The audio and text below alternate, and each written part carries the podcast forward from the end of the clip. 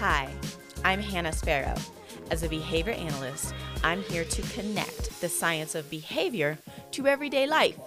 Join me as I reveal the secrets of why we do what we do and give you tools for how to change habits. Hi, I'm so glad you're back. I was reading a post recently and I've noticed something. Everybody's kids are arguing.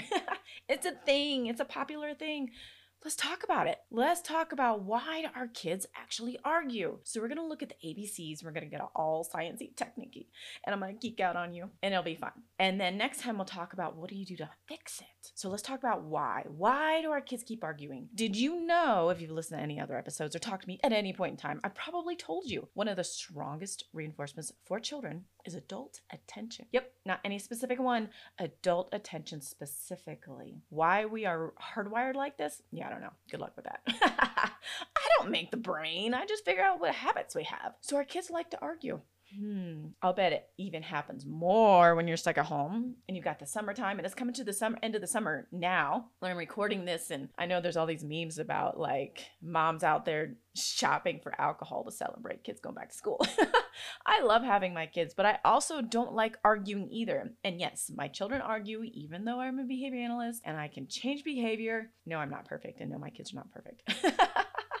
we all have our habits. But arguing. So, if children's behaviors are most strongly maintained by adult reactions. Doesn't matter what kind of reaction? Actually, no. There are subtypes of reactions. You have, have yelling at your kids, you have hugging your kids, you have asking them what's going on, you have huffing at them, you have the silent treatment because you're just too angry to talk.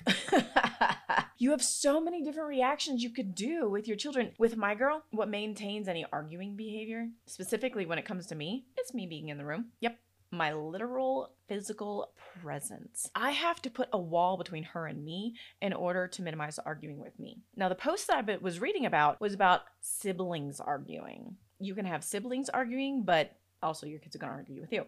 Okay, so we know now that kids' behaviors are maintained by adult attention. That's the biggest one, that's predominantly one. Now, when that is the factor, and any other attention for that matter, any reaction they get from any other human is going to motivate them to do it again because you might be like, oh, well, I don't do anything, or I fuss at them. That's the most common one. I tell my kids to stop. You know, if we could tell our kids to stop, I wouldn't have a job.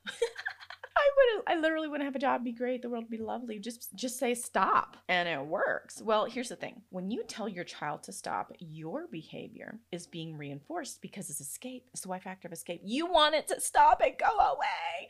It's escape maintained. So the Why-Factor is escape. So you say stop and they stop. Then your children get you to come in and tell them to stop. So they wanted attention anyways. So, and they already got their sibling reacting to them. So, oh, wow, this is a double whammy. We get two people reacting. It's a party. It's more exciting.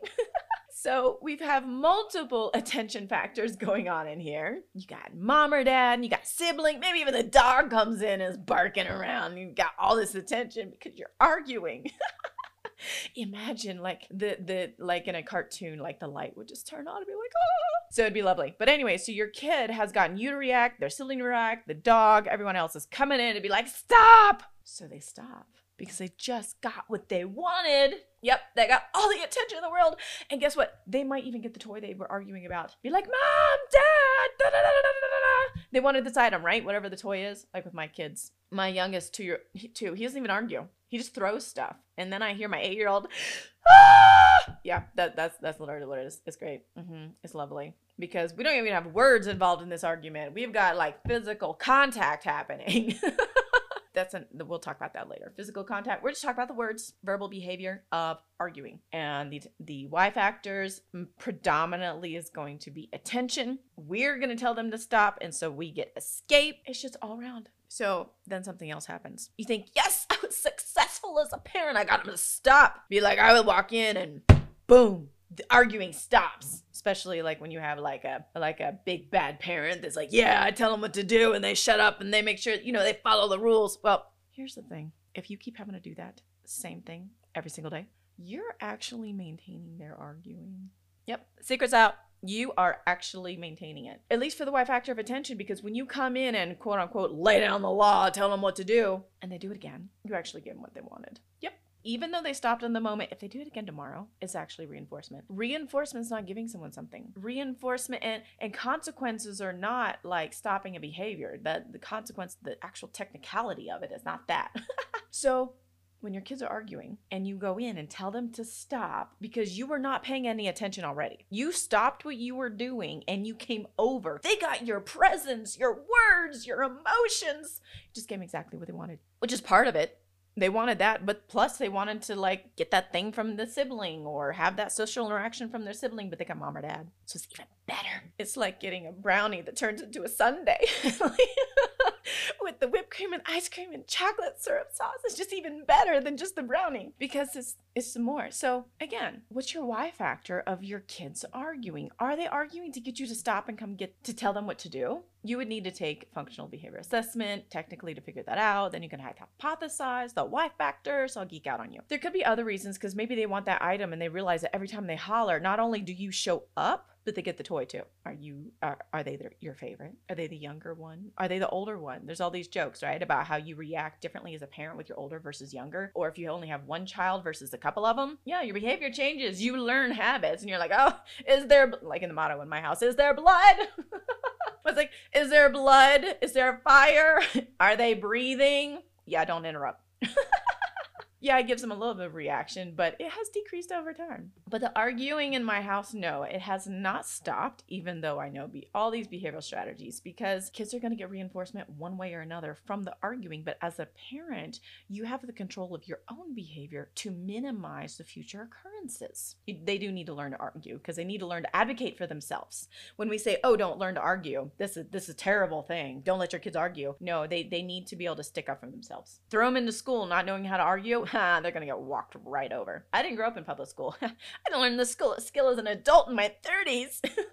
I, I did have I do have four brothers, so I can hold my own. So I kind of learned at home, but not in a school setting. So it's, it's different arguing. That's just to talk a little bit about why do your kids argue. The predominant could be attention Why-Factor. It could be tangible.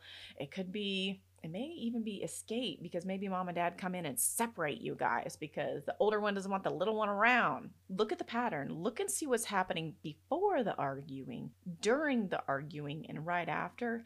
And that will give you your clues to what the actual Why-Factor is and why your kids keep arguing. So, next time, let's talk about well, what can you do about it to get it to stop? Because, yes, I said in my house, it's not stopped completely because there's all these variables, but we'll talk more. You can decrease it. Thanks for listening to Sparrow. Listen again on Mondays and Fridays for more behavior talk. And in the meantime, don't forget to rate, review, and subscribe. And you can follow me on my socials at Sparrow and hannahsparrow.org. But the most important is I would love to hear your messages because I want to hear what topics you want talked about.